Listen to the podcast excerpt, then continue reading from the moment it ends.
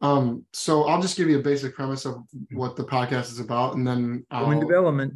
introduce. Yeah, self development exactly. Um, so I remember, Trev. I remember. so uh because I, I went through a lot of depression in my life until i found tm and so i wanted to create a podcast that brings ideas and inspiration to people that are going through some of those challenges and, and showing them other ways besides just maybe ssris to kind of work through that stuff Well, I mean, eh, eh, the, the things that increase serotonin, which is certain types of foods, sunlight, enough sleep, transcendence, all these things that are very essential for bringing balance to the system. And with balance comes reduced cortisol and increased serotonin. absolutely um so i guess we'll just go ahead and get started Eh, Whatever you want, whatever Yeah. you. Okay. Or I might even just include that little bit. I mean, I won't include the very beginning, but um, so welcome to Master of Zilch podcast. I'm your host, Trev Montalvan. Today I have the honor of having jo- Bob Roth join us for the podcast. I met Bob three or four years ago when I was getting my MBA at Maharishi International University in Fairfield, Iowa. Bob was there. He had just released his book, uh, Strength and Stillness, which is um, regarding transcendental meditation, which is kind of the primary reason that he's here today. He, uh, it was an honor to meet him, and uh, we spoke multiple times after that. And I texted him and asked him if he would come on the podcast, and it, it was such a quick response. It was it was awesome. Um, Bob has taught many celebrities in Hollywood in the Hollywood realm, um, and he has just been a prolific individual in the transcendental meditation movement and helping people um, find that meditation and use it for their own personal development and uh, just to improve their lives. And so um, he's also the I just I'm drawing a blank on your position with the David Lynch Foundation. CEO of the David Lynch Foundation. CEO, yeah. So without further ado, I'm going to let Bob introduce himself, and then Bob, if you could tell us a little bit also um, about your journey, how you found transcendental meditation, and um, you know, kind of a little bit about your life leading up to that, and then how it's kind of changed the course of your life. Thank you. I thought you did a really nice uh, introduction, although my claim to fame is not teaching celebrities. My claim to fame is teaching um, veterans and inner city school kids and women survivors of domestic violence and doctors and nurses on the front lines of some of the most high crime area neighborhood hospitals. That's Absolutely. the purpose of the David Lynch Foundation. And I got interested in TM. I was sort of like an unlikely person to be a quote unquote meditation teacher or even to meditate. My interest growing up was, other than sports, was uh, uh, politics. I had worked for uh, Senator Bobby Kennedy Sr.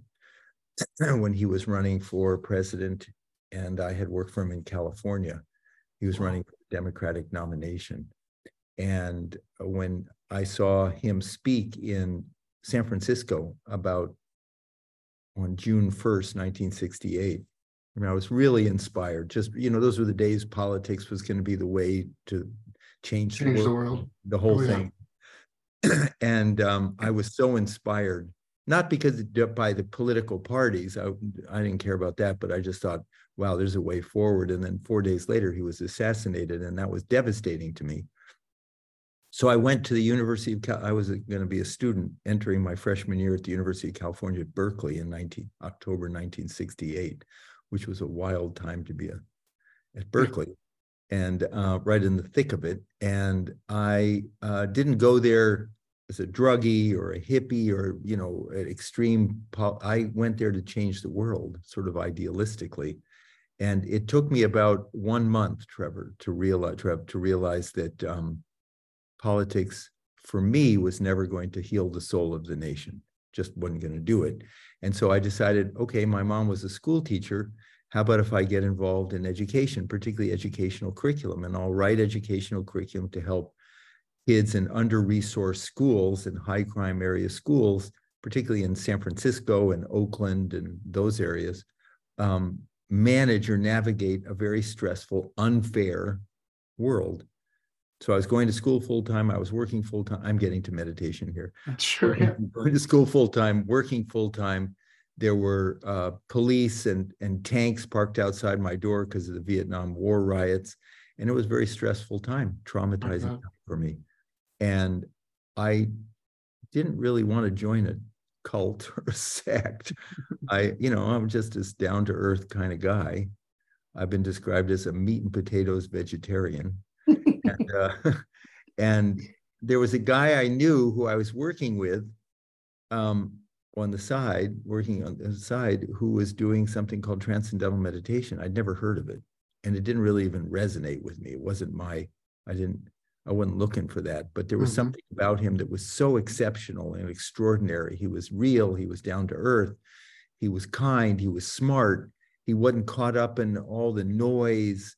You know, he, he was just, he was good. And he, uh, I told him that I didn't believe in that kind of stuff. And he said, Well, with transcendental meditation, you don't have to believe in anything for it to work. And I, he held up a, a pen. He had a pen and he, in one hand, and he dropped it into the other hand. And he said, You don't have to believe in gravity for the pen to fall. And you don't have to believe in transcendental meditation for it to work. So I decided to start it. I decided within myself. It's taught for about an hour a day over four consecutive days. And I I said, well, if I don't like it, I'll walk out of the room after 10 seconds. You know, I just, I, I, Yeah. and my first meditation was very relaxing. And I was a tightly wound, know it all, you know, 18 year old kid. Me too. just physically relaxing, like undeniably so. Mhm. And I kept doing it and I really loved it. But after about the second or third day, one of the thir- first thoughts that I had was, oh, maybe this is a tool I can bring to those kids in those tough neighborhoods. And that was June 20, June 28th, 1969. So now I run a foundation that is in 35 countries and uh, we brought the meditation to a million kids in, in, as I said, in these tough areas. So that's my story. So amazing.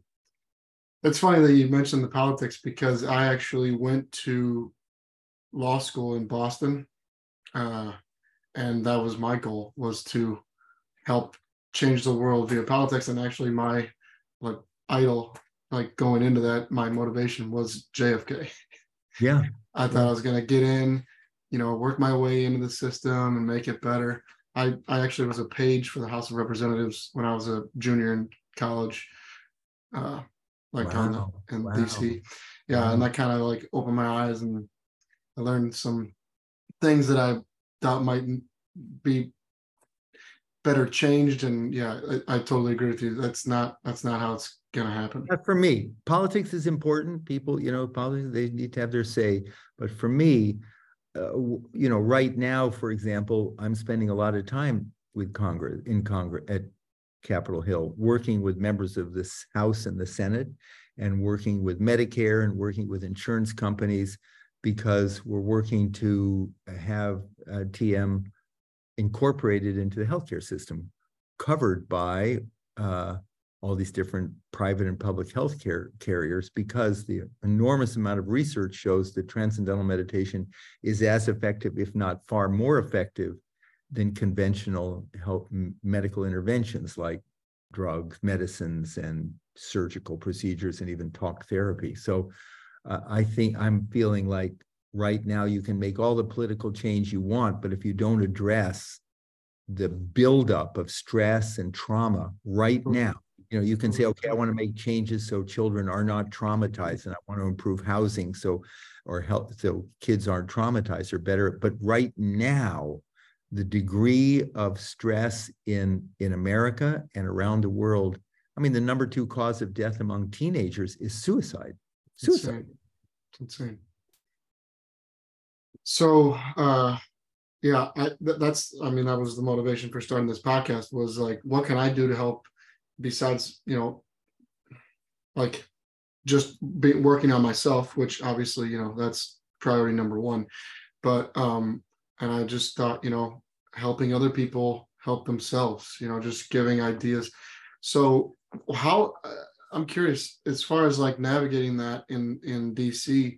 I mean, it's it's not a secret that health is not really necessarily profitable for for you know i mean so like what kind of opposition are you coming except it's with? changing except it's changing because um health healthcare costs are bankrupting businesses schools families you know households they're bankrupting them. Yep. And there's this incredible for and the uh it problem with mental health issue concerns mental health disorders yeah.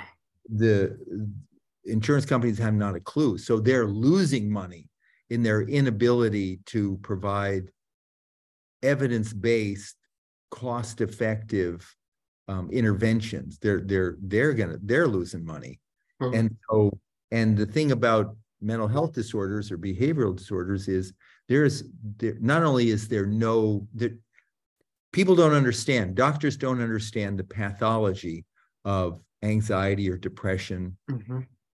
Bipolar disorder borderline personality disorder or you know i mean basic stuff like burnout. They don't they don't understand the patho what's the cause? If Right. i if i cut my arm and it gets infected we understand the cause of that infection the pathology oh you you you have an you need an antibiotic. Well Mhm. if a person is depressed they don't really know. So they're just throwing stuff at it ssris just throwing stuff at it. And it helps 20 or 30 percent of the people it doesn't help 30 percent of the people and it's dangerous destructive for 30 plus percent of the people. And when they're talking about talk therapy as a as a um or or ther- just therapists in general there's they say there's a 10 year shortage of training of really good therapists. So what are we going to do today? Yeah. What do we gonna do now? What's the solution at this minute? And so you look at things like evidence-based meditation, which is cost-effective. It's it's a non-pharmacological, non-invasive intervention. Anyone can do it. It's universal, particularly with transcendental meditation. It's Mhm. universal. And there's an enormous amount of data to show that it works. And so what the David Lynch Foundation is doing now is doing the large-scale studies like pharmaceutical companies have to do, called phase three clinical trials. You're in six hospitals or 10 hospitals and you're doing hundreds and hundreds of patients, and it's a randomized control trial. And if TM is shown to be as effective, if more effective than a, a medicine, they got to go for it. So this is it's market driven. Interestingly, it's market driven. yeah this is very interesting uh i'm i'm i'm not aware of this until you're telling me it right now and that's so encouraging. I, I had uh well actually um I, I met a girl recently and her dad has i believe it's crohn's disease. That's what i was diagnosed with. And that's kind of what led me to, not kind of that's what led me to tm because i had surgery. They had to take out part of my intestine my ileum. And so i had to have a bag for 60 days. And after that i said something's got to change here. I don't know what it's what it's going to be so um, i changed my diet i uh, did several different things but I, I knew that there was something missing and so i remember um, i had an uber driver that or no i was the uber i was the uber driver living in chicago and i gave this girl a ride and she was a life coach and so i asked her to just tell me a little bit about what she did as a life coach and her central focus was TM. Everything was based around TM. And I remember thinking at the time, I was like, transcendental. And I just like you. I mean, I grew up on a farm. I was just like, I don't know about that. And yeah, yeah, exactly. Transcend what? Like, what are we transcending here? And so then I uh fast forward to when I had that was a few years before, and then fast forward to when I had that that surgery, I was actually back home on the farm, helping out on the farm, and I saw I kept seeing ads that you were part of them on Facebook um, for TM. And finally, I was just like, I gotta try it. So uh, my teacher was like unbelievable. She, her name is Caroline or Carolyn Kent. She's part of the Mother Divine program. Just like literally pure love. She is like literally pure love, and she uh, she taught me and just opened my eyes. Told me about um, the cities program. Um, so I became a siddha as soon as she told me that, during the for those first four days of learning, I knew I was going to become a siddha, and we can we can talk about that. But um, but the real reason I'm sh- sharing this is because I learned in November of 2016. I'll never forget. It was right after the Cubs won the World Series. right after the Cubs won the World Series. Yeah. Yeah, I was a big Cubs fan. So yeah, that, um, a, that, that, was a, a major shift in the collective consciousness of the world since the creation of of of uh, Earth. yeah. Not even baseball, Earth. Yeah, yeah. Uh, um, so then I I learned in, in November, like right around Thanksgiving of 2016, and then I had been getting Remicade infusions. Remicade is an immunomodulator, and so they basically told my doctor told me he said, "There, these these are your options. You either don't do the medication and you're going to die of Crohn's disease, or you do the medication and you'll probably die in your 60s of some type of lymphoma." I was like, "That's that's a pretty awful couple of choices there." Diagnosis. yeah. So I I learned TM, and then by I was scheduled I learned TM in November. I got my last Remicade infusion in like January, and I told him I'm not doing it again. Like I'm not doing another infusion. If I need it, I'll come back to you. And he was like freaking out, like you can't do that. Like you're you don't understand what it's going to do. And so this has been my experience, and I'd like to hear what you think about it. But I, I think a lot of these autoimmune disorders they stem from stress. They stem oh, yeah. from oh yeah. And so so we're looking for these magic pills that are going to fix it. But if you calm the nervous system repeatedly, day after day, twice a day, 20 minutes every day, and it's just this natural uh, process, that's that's how you heal autoimmune disorders. Well, you know, the, yeah, 100%. The, the, interesting thing, I was talking to this uh, cardiologist, and he said, so if you have high blood pressure, you take medication for high blood pressure, and it reduces or controls high blood pressure. Does nothing with to stress but it controls, it reduces the high blood pressure. If you have depression, it can reduce the symptoms, does nothing to address the cause of stress. Same with autoimmune disorders, same with anxiety, same with insomnia. All these like almost stretches out to the horizon of, of stress related disorders. And transcendental meditation gives the body a state of rest deeper than the deepest part of deep sleep. And for those of you listening, I, I want to say it's not magical. It's not magical. It's accessing a mechanism that every human being has to take profound rest at will. We've just lost access to that. So the mm. body takes this profound rest at will. In that deep state of rest, buildup of stress and tension is dissolved, trauma is healed, and then that reduces inflammation, that reduces all these different things that, that are cause of stress related disorders.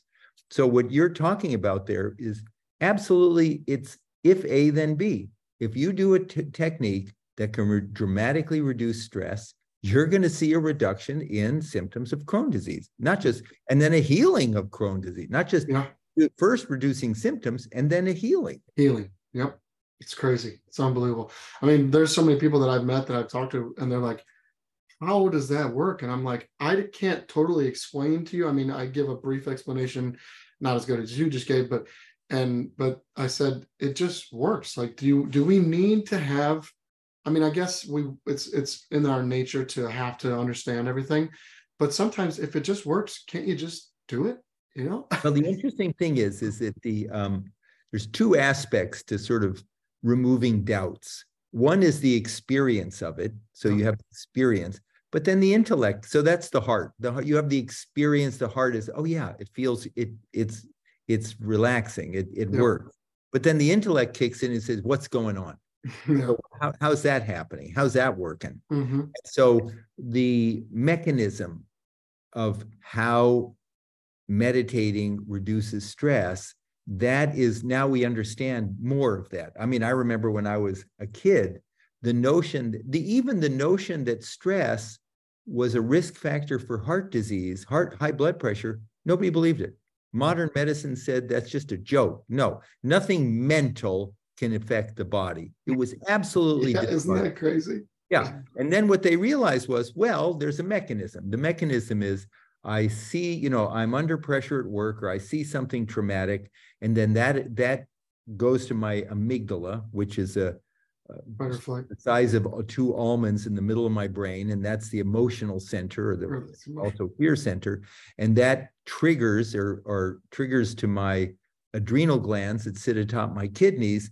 And then when that happens, then I pump out cortisol. And when I pump out cortisol, my blood pressure goes up. Fight or flight, my blood pressure goes up. Oh, now suddenly something that had been going on since human beings were chased by lions.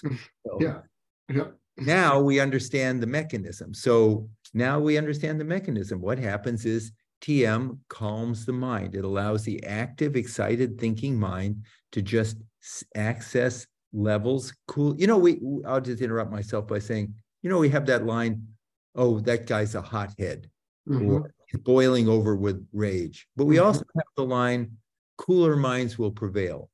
That person's cool, calm, and collected. So we Mhm. know there's levels of the mind.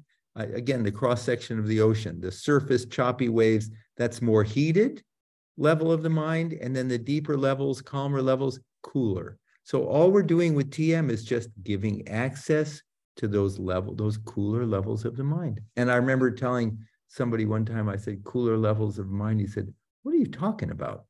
And I said, you know, you have something really important you want to talk to your girlfriend or boyfriend about, you know, partner, really important. You don't say, let's go to a sports bar. You say, let's go someplace quiet to talk. yeah, Because when you go someplace quiet, everything settles down. And so TM just gives access to that deepest level of quiet, calm, and that allows the body to take deep rest and the whole healing process can take place. absolutely. Um, so David Lynch Foundation, so what is some of the stuff that you're working on right now with them? I mean, you mentioned So Congress. tell we we we've we've launched something called Meditate America. And we have three demonstration that what in it is to how to bring TM as incorporated into the healthcare system as a public health initiative, Mm. just like polio vaccine or washing your hands or whatever Mhm. it be, or eating properly. It's a it's a healthcare intervention. And so for that, we're working with insurance companies and private and public insurance companies to get reimbursement. But at the same time, in three cities, in New York, Washington, DC, and Los Angeles, we're doing demonstrations. It's the lot, we like to call it the largest public health demonstration project citywide. And in New York, for example, we're going to teach 10,000 frontline New Yorkers to meditate. And we're doing research on those New Yorkers and to show that it works so that the insurance companies that cover municipal public health, public workers, municipal workers, police, firefighters, all everybody in all the cities across the country will have TMB incorporated, be covered by them. So our focus is, and our and our main areas are veterans and first responders, like people who are on the front lines, Mhm.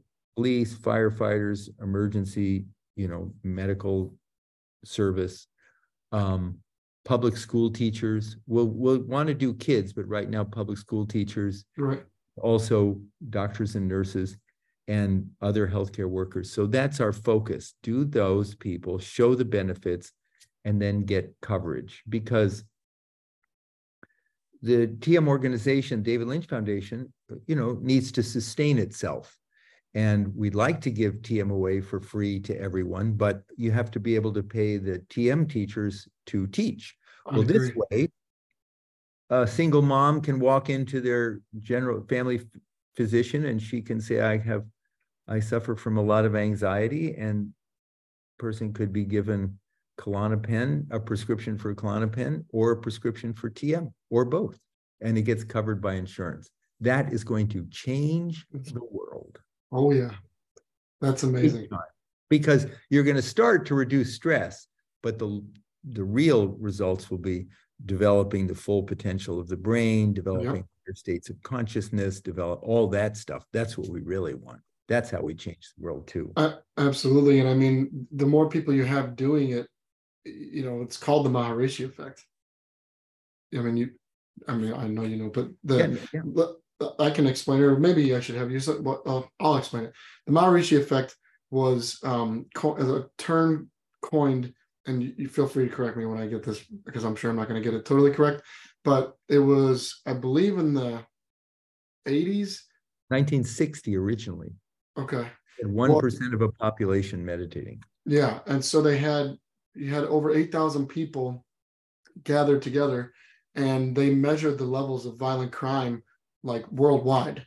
And there was a marked difference during that time when those 8,000 meditators got together. So they coined the term the Maharishi effect. I actually learned that about that right around the time that, that I met that girl driving for Uber. It was uh, David Wilcock is like a he does a lot of research and he brought that up on one of his episodes that he talked about the Maharishi effect. So I, I don't know if I totally explained it correctly, Oh, but beautiful. There's two different things. So my reference was in 1960, Maharishi said that if 1% of the world's population meditated, you could not have war. Because he said war is the outbreak of the buildup of stress, acute stress in individual people's lives. And just 1% of a population meditating in the world or in a country would just calm that stress so that you could not have war. And then in 1976, research came out when the square root of 1% of a popul- of the world's population of 8,000 people would do advanced meditation techniques together together that would create such a powerful influence of positivity and coherence in world consciousness in the world that again you'd have you it would prevent war and violence and also stress related disorders in society as a whole well, and so in my experience, I haven't found anything that helps you transcend as quickly and as easily as as TM. Um, but I do think that there are other things that people are doing that are also helping them transcend. Um, I just think that TM is is the easiest and easiest, simplest, and most accessible way that anyone can do. But I think that, I mean, if you really look at the metrics of the world, we are moving in a good direction. People themselves individually are still stressed, but as far as like poverty, well, this hyperinflation we're in is not helping. But no, I mean, but poverty, yeah poverty yeah we're, we've raised a lot of the world's population out of poverty. Um, there's a a organization called Charity Water that has brought a lot of uh, communities running water. I mean, there's still like 700 million people that don't have running water, but that's moving in the right direction. Um, the amount of people who are getting an education is moving in the right direction. And then if you look at war, I mean, from World War II to now, I mean, the war has gone way down. And so yeah I- violence and war is way way way down national internationally absolutely Yeah. i think where you're st- you're seeing the problem persisting is um, in violence in city in urban centers Mhm. We're seeing that, but nationally and internationally, dramatic reduction in violence and warfare, a reduction in, as you said, in um, poverty and even pollution levels and the big threat of overpopulation. I was at a TED Talks. I was at TED Talks um, a month or two ago in Vancouver, and someone was going through and saying all the changes that are taking place in a po- positive direction. Of course, Mhm. That doesn't discount for those of you listening. We're not ignoring the fact that there's a lot of people suffering and a lot of people in poverty and a lot of people not eating properly and drinking bad water, polluted water and and diseases. However, the trend is in a in a good direction and it just needs to be continued and hastened. Yeah, exactly well and i mean a lot of that that like violent crime in inner cities and and a lot of those problems stem from the system itself. And it's you know it's just too top heavy right now. And it that'll change that'll change over time. But um you might have to go through a little bit of a struggle during that change. But um Yeah, but there's more of a recognition that it has to change. I mean, I've been at this, you know, in the sixties, there was a handful of people saying it had to change, and now it's uh just like even with politics in the sixties, there, you know, there was some talk about third parties, and that was just considered crazy. Yeah. And you know, alternative voices are being recognized as important, and there's more people as re- registering as independents. Institutions that don't serve the the the the interests of the people are not going to last yeah whether i that's agree educational whether that's I mean, even in education, higher education, the recognition that people, not everybody has to go to college. Yeah. Be able to, you know, earn a, Sure. a good living, to be creative and, you know, and, and you have your iPhone that's got all the knowledge right there. So Yep. it's a changing time. Uh, and I mean, it, the, I don't know if you get into astrology much, but it, we're moving into the age of Aquarius. And so that's the decentralization of power. That's the dissemination of information. That's also the rise in more of like a spirituality on a on an individual basis. And so uh, you're seeing all that happening, you know, more. We just more- want it to happen much faster. Yeah, And it can be discouraging when you, you know, when you're caught in the middle of it. And I yeah, have to say that the media doesn't help. It doesn't. it does not. No, it doesn't promote these bigger trends, positive trends. It's all finding the, you know, you, you finish with one election cycle and you think, oh God, finally I can really, you know, relax. And then three days later, that it's just at it again. What's the next Oh. crisis? What's the next wedge issue that we're going to just blow up and inflame and, you know, make a huge deal? Uh, Yeah, it's exhausting. This this 2024 is going to be. I I don't even want to think about it. It makes people, people have to also stand up on their own. They have to not believe everything they read. exactly. They have to eat what they know is right. They have Yep. to, you know, they need to take care of themselves. They can't just, we, we don't, just can't be victims. We have to Yeah. stand up on our own. And those people who are not in a position to stand up on their own, then we need to help them. And that's one reason why I think transcendental meditation, it's not something that's just going to make people passive. I've had that, oh yeah, you meditate, then you don't care the changes that have to play, take place in the workplace or the changes that have to take place. And no, it doesn't make you more passive. It actually gives you the equanimity and energy and, and discernment and power to make the changes. If you're just wiped out and stressed out and Exactly. medicating yourself with drugs and alcohol, you're not going to do anything. Well, and I, I think that a lot of times people they they want like a fix, like a cure, you know, and TM is going to provide you that reduction of stress that's going to help you to do the things that you want to do in your life. But you still have to take those steps and go do them. You know, TM is not going to do them for you. No, but it's going to give you the energy and the power in order to do it. Exactly. There's A lot of people who grow up in poverty, it's such a demoralizing experience. It's such a dehumanizing experience. And you just, you know, number two cause of death, suicide among teenagers. It's just a crime. It isn't crazy. It's so crazy. Um, so I had a couple more questions for you. So, um, what could you tell me a little bit about your experience uh, around Maharishi? Maharishi Mahesh Yogi was the man who came from India. He was a yogi and, and he came to America in the late 50s and started this transcendental meditation movement. He taught the Beach Boys, he taught the Beatles, he started this movement that has taught now tens of millions of people um, over the course of since it, he brought it over and he was tasked kind of with this from his guru correct so maybe you could tell us a little bit about that So what I liked about Maharishi was um, he had a degree in physics from Allahabad University. And then he said, okay, I've learned what, the- you know, I've learned, this was 1940s, Mhm. and brilliant student, and he learned what he could learn about the uh, origins of matter and of life from the standpoint of physics, you know, matter, where did matter come from, from physics. And then he had an opportunity to spend 13 years studying with the top uh, meditation teacher in the, in India and the world. His name was Brahmananda Saraswati or Guru Dev.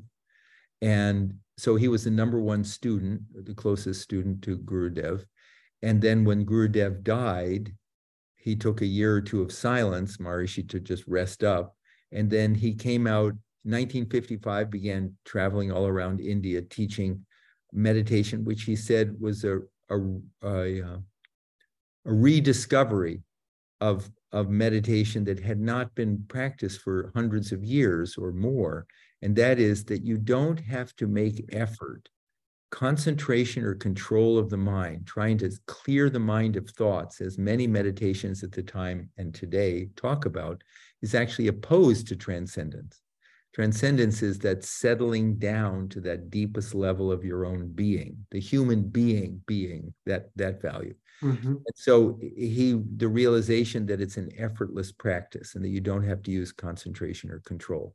And so he traveled around India and he taught people Muslims and Hindus and Buddhists and Christians and taught every, you know, Jews of in India was like a little microcosm of the world. Mhm. Then in 1958, 59, he ended up in Los Angeles and he began then his worldwide movement.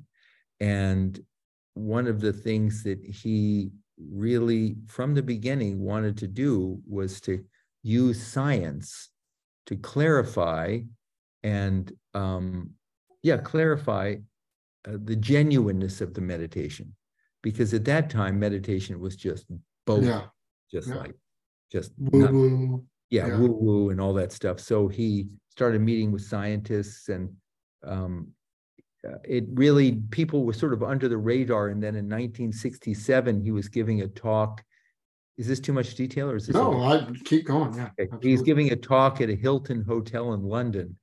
And he said four young boys, basically in their 20s, walked in, whatever it was, and uh, and to learn to meditate. And it was the Beatles. He didn't know that he'd never even heard. He didn't know who they were. didn't know who they were. No, had no idea. And then he went to, he was to, doing a, a week long retreat in Wales. So they all came up to be with him there and learned the meditation and really loved it. And then that was when their manager, Brian Epstein, passed away, so that they had to leave and be with Brian. And then in, a year later, in 1968, they went to India to study with Maharishi. And um, Ringo stayed a week and John, because he had some family commitments, and Paul stayed a few weeks, and John and, and George stayed a month. And they loved the meditation. And uh, that was when the world, it sort of exploded on the world scene, Mhm. meditation and the whole thing. Yeah. And that's how I heard about it. and that, you know, really set the thing sort of on fire. But it's an interesting thing. In nine, in 2000, a few years before he passed away, a reporter said, said, Maharishi, you must have been so happy with the Beatles because look what they did. They brought all the attention and but the thing, the negative press that was associated with it, you know, flower power and hippies and all that stuff. Yeah. I really loved those four men, boy, young men, but they set my work back 30 years because he wanted this to be seen as a sort of uh, Legitimate scientific. legitimate scientific thing for not just getting rid of stress, but for developing full human potential. For you sure. full- and what is it? What what are what's the neuroscience of a full, fully developed human being?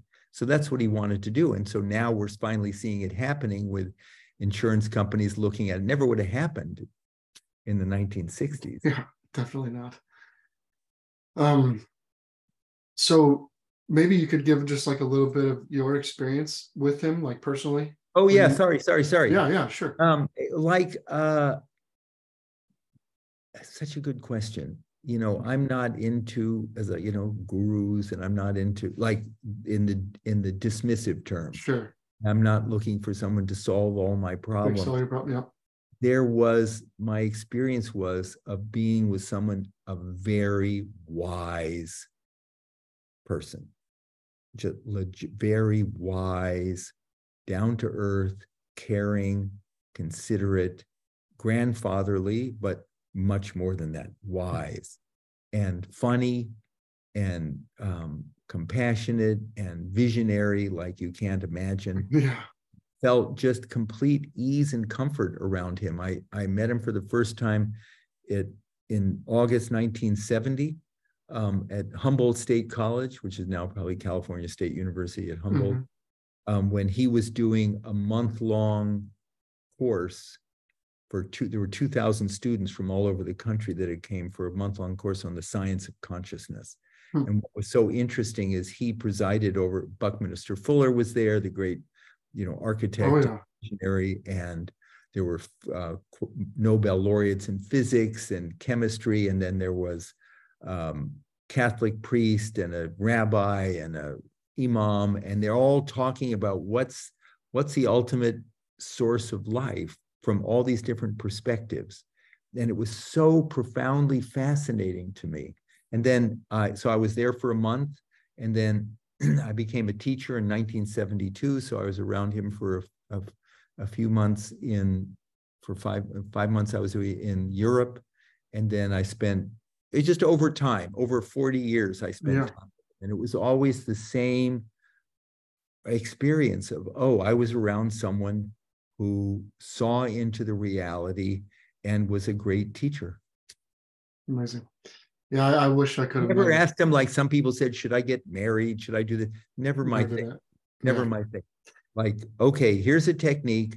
Now I'll be around you for a while. Now I just want to go out and make a better world with it. I don't want to sit around talking. I want to, I'm like an action guy. Some people love the knowledge. I just an action guy. Yeah, well, I I mean, I've asked um, astrologers before, like Vedic astrologers, uh, about you know advice and that kind of thing, and I've realized that I don't really necessarily want to know.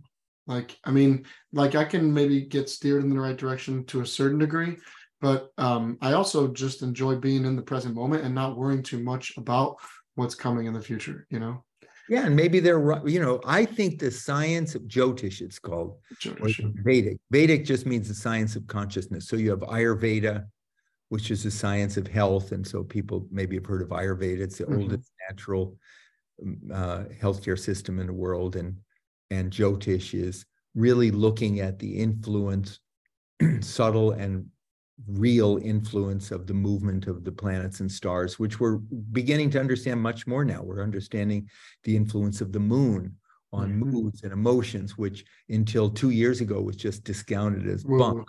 Yep. Yeah, but now it's like a, a real science. So um, I think the science of Jyotish is uh, legitimate. Mhm. Don't know about the people who are interpreting it. right. That's So the thing. I, I have a real hesitancy to turn my life over to anyone. I'll just sort of want to figure it out on my own. yeah, me I think that's part of a spiritual development of consciousness anyway, which is you're self-sufficient. You figure it out on your own. Yep. Well, uh, I've talked about this plenty of times already on this podcast, but um, human design is uh, I don't know if you've heard of that, but it's it's a it's a discipline of kind of astrology, and it's it's also taking into account the Kabbalah, the I Ching, um, quantum mechanics, and it was.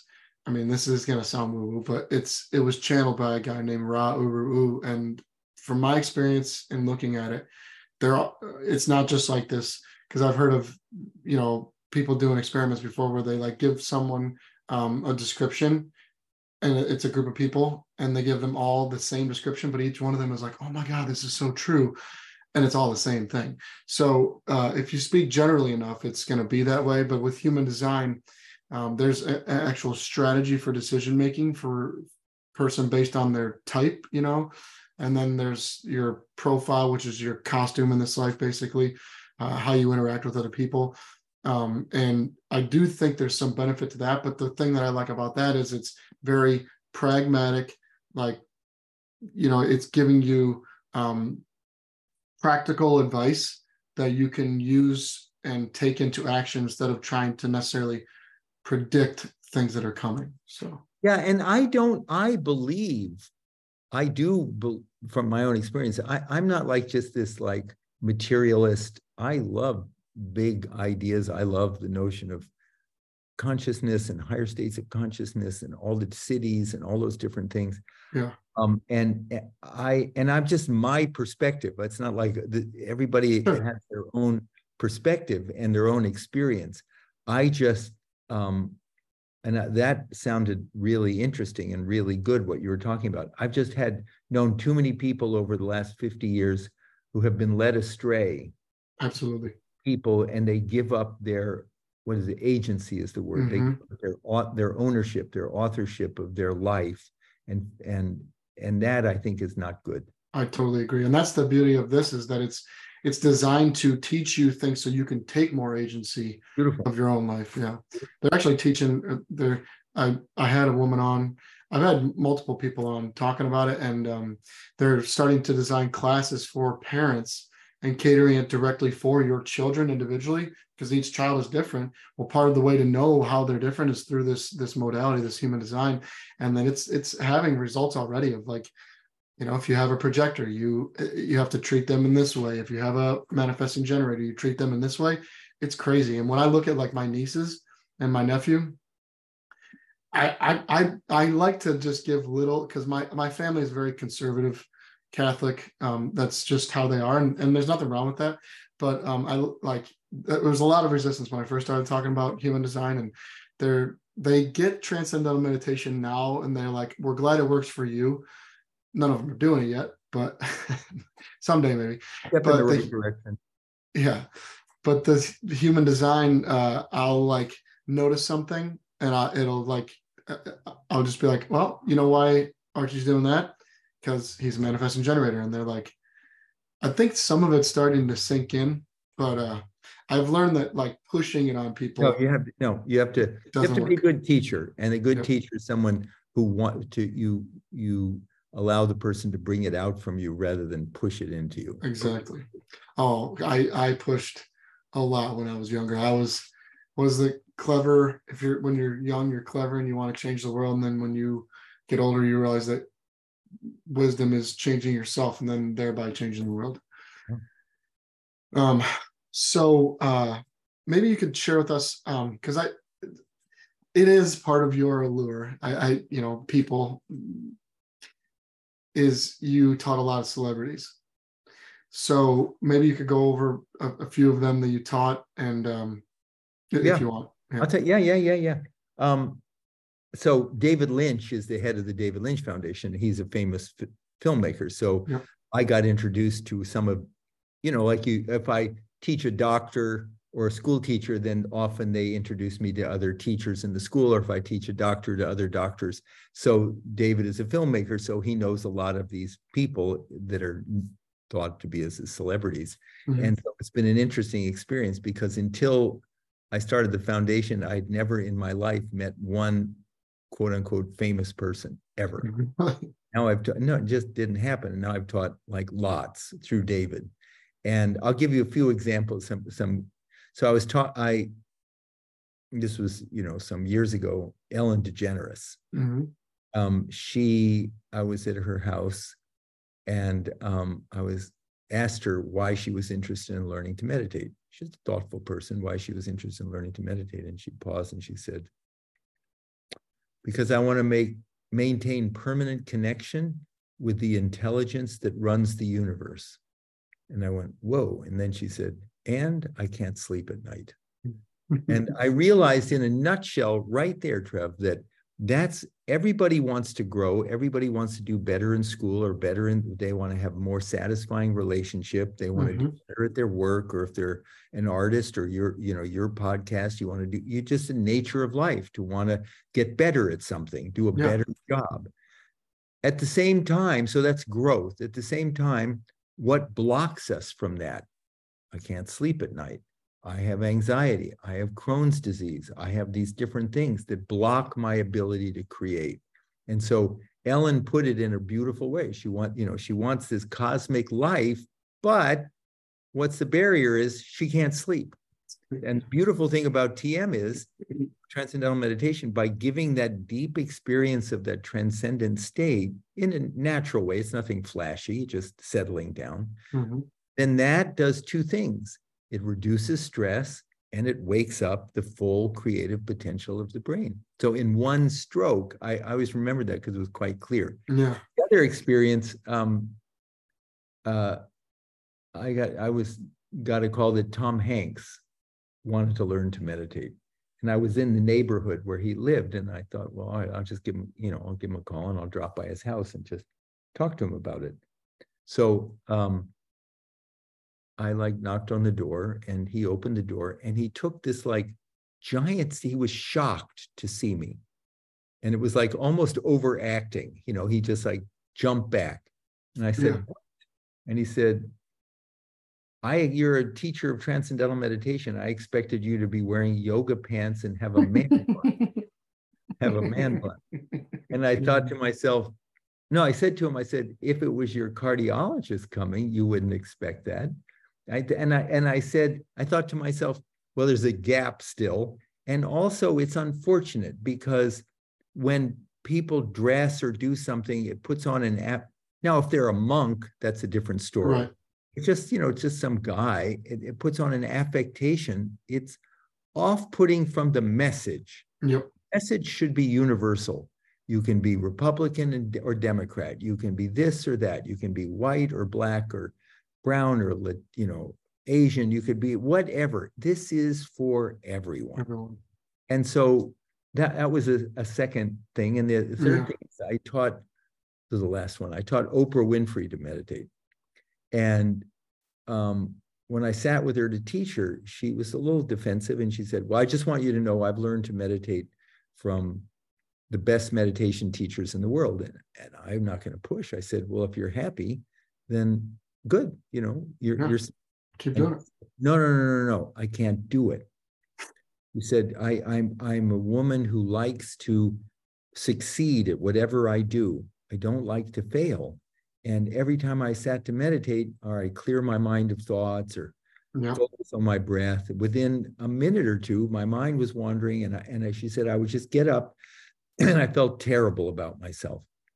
So when I um, taught her to meditate and I looked in her eyes, you know, she's sitting across from me, Mhm. I thought she looked like, wasn't Oprah Winfrey. It was just like this young girl who was afraid. She Yeah. had just left her, her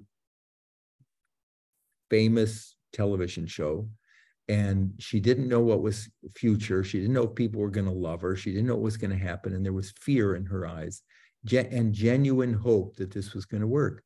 And then I taught her, and you'll relate to this. One of the first things she said after I taught her was, That's the most human friendly thing I've ever done. Yeah. Not just meditation, thing I've ever done Period. period. Because it's Totally. so kind and effortless and easy and gentle. And so I had three experiences. I love it. I had to have something that easy because I tried meditation and my mind is just just on overdrive. And so without it being this simple, and and I've even uh, since I learned in 2016, there's been multiple times where I have like you know once you haven't seen a teacher in a while and like you you kind of get into a mode where it's almost like you feel like it's not working and you're overthinking it and then you're trying you know and when you go back to a teacher and this is one thing that I, I did want to people want to let people know as well. You can go back to the your teacher or any teacher, um, if you can't get back to your t- your teacher who taught you, at any time after you learn TM, at any time the rest of your life, and You're they will give you a free checking. So it doesn't cost anything, um, and uh, so it's helped a lot for me to bring me back to realizing and remembering that it's no effort. When the thoughts come that's not a bad thing. Don't try to push them down. Allow it all to just take place. And literally it, it sounds so it sounds so like nonsensical or or counter to logic that it's that it's that easy but it has the, all those benefits but it's just returning to your natural state like it, it Yeah. Yeah. yeah The It's- the uh the, the thing is is some meditations, the perspective is your mind wanders. Mhm. You want to have a calm mind. And what disrupt and what disrupts a calm mind? Thoughts. Right. So if you want to have a calm mind, stop your thoughts and then you'll have a calm mind. Well, that's very difficult to do. Like if you have a calm ocean, stop waves and you'll have a calm ocean. If you want to have a calm mind, stop thought. Well, that's like fine. Maybe if you're a monk for, you know, 30 years and not doing anything, but if you've got kids and this and that. So that's one perspective. And that's like on the ocean, trying to stop all the waves on the surface of the ocean. Transcendental meditation recognizes that there's a vertical dimension to the ocean, that there's deeper levels, and the ocean may be turbulent on the surface, but the ocean is pretty darn quiet at its depth. And the mind is the same. Surface of the mind is the active thinking mind, gata gata mind, monkey mind. But deep within the mind, deeper than intuition, deep within the mind, is where the place where the mind is already settled and peaceful and calm and alert. It's not something we have to believe in or visualize. It's there. We've lost access to it. And TM gives access to it by giving the TM teacher, it's taught in personal instruction. You learn from a teacher, and the teacher gives you a mantra, which is a couple syllable word or a sound that has no meaning associated with it. Teacher selects it for you and then teaches you how to use it properly, how to make use of the net. This is the key thing. The mind does not wander aimlessly. It's not a monkey. The mind, the natural tendency of the mind is to be drawn to something more satisfying. So you're sitting in a room listening to some terrible music, and in the other room, some just unbelievably great music comes on. Where's your attention go? Just goes to that great music, just drawn to it. You have two books to read. One book is terrible. You can't read a word of it. The other book is great. Hours go by. So your mind is drawn to something more satisfying, inside incredibly satisfying. So in transcendental meditation, it's like you te- it's you get a mantra, your teacher gives you a mantra and then teaches you how to use the mantra without effort, gently, effortlessly. And without any effort, the attention of your mind turns within and you're just drawn inward. And as the mind settles down, your body settles down and takes deep rest. And then there's all those changes to take place. I like to say it's like you teach a child how to dive. They're standing by the side of a pool. You say, lean over, bend over, take the correct angle, and then gravity takes over. So yep. it's completely effortless. It takes about an hour a day over four consecutive days from a teacher. And then you've got it with and the it, as you were talking about. And say it again with, with the lovely lifetime follow-up to ensure yep. you're doing it properly. Yeah.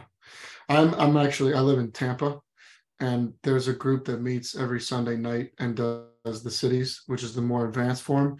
Um, which I mean, we don't really need to go into it today, but just know that there's an yeah, yeah, exactly. Just know that there's an advanced form that's even more powerful, and uh, I highly recommend it to everyone.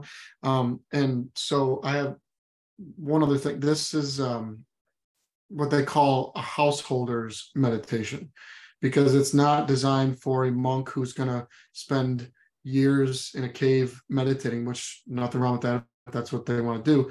But this is designed to be 20 minutes twice a day and if you do it consistently over time it accumulates just like going to the gym. Oh, that's one thing i've noticed. I, there have been periods where i have kind of fallen off and not done it but it when i come back it's just like going to the gym. If you went to the gym consistently for a year and then you quit going, when you go back to go to the gym again and start lifting weights or whatever, you're going to have a shortcut. It's not going to take you as long to get back to that place that you were because you had that time yeah. where you spent for a year. It's, I feel like it's the exact same way with meditation. Um, so the householder meditation, it's designed to help people uh, who are just living an everyday normal life that right that's kind there's of two paths there's two paths to enlightenment to your own developing your own inner human potential. Two paths one is the what's called a householder which is a regular person. They have a family they do stuff life. And that's one absolutely fast path when you're doing tm for uh, enlightenment or full potential. Mm-hmm. and that is um as you said 20 minutes twice a day for people who are not of that ilk, you know, there's a small, tiny fraction number of people who are not that way, yeah. then they're called, you know, single or monk or recluse or whatever. Right. And they they have also equally valid path to that full potential, but it's their meditation would be um, different, long, little longer, a different different practice, but ultimately it's the same transcendence. They might meditate longer, whereas a householder might, you know, um, raise a family. Both right. are equally equally valid. And um, oh. I have time for one more question. Okay. I, did. I, am I'm, I'm going to ask this one, and it's it's again a, a celebrity one. Did you teach Katy Perry? Because I used to have a huge. Yes, I did. I did. Yeah. What, what, was she I like? taught her in India when she oh, was getting married with Rut to Russell Brand. Oh wow! It was wow. wild. It was uh, it was just crazy. Um, they were in a uh, uh, five star tent. It was in a tiger refuge. And there was a couple hundred people there. And Russell, who I taught a year before, asked yeah, me to teach. I love Russell Brand. And so it was in a, a five star, I never seen a five star tent. It was this big And so I taught her there, and that's when I first met her. And uh, um, Katy Perry, you know, pop star and all of that stuff. She's a powerful, smart. You know, she's done the her whole career herself. It wasn't her parents. She didn't Yeah, have right. mom, and she steered and navigated her life. And she's a very good person, talented, energetic, and a very good person. So yes, I we're still very good friends. She's a big supporter of the David Lynch Foundation. Oh, awesome. Yeah, she, I had a huge crush on her back in the day. So just curious. And I'm glad she's happy now. It seems like she's happy with Orlando Bloom. So it's Yeah, that's really good. happy, really happy. She has a, a, a baby girl, Daisy. Yeah, Yeah, so she's Very Daisy cool. Dawn, Daisy Dawn. She's good. very I'll cool. tell her you say hi the next time I, Yeah. Well, if this podcast ever gets big, it's a good thing because uh, it's uh, designed to help people. So, you know, we'll see. whatever, even if it doesn't do not, if it gets big, it's big, Yeah. it's great. You're doing great work. You're doing great work. And it's an honor for me to be on this show. I'm I'm so Wonderful thankful for. Really wonderful interview. Thank you very much. Well, uh, that's been another episode of Master of Zilch. Um, I usually like to close it out with something um, along the lines of uh, you have the power to save yourself. It's kind of the whole message of this podcast. I believe in you and I know you can do it. And I thank you for listening. And thank you so much, Bob, for coming on. Um, it was a pleasure talking to you. And I, I look forward to doing it again someday. I look forward to it too. Take care. Be well. Thank and you. be too, learn your meditation. Yeah, definitely. Okay, see you later. See you, Bob.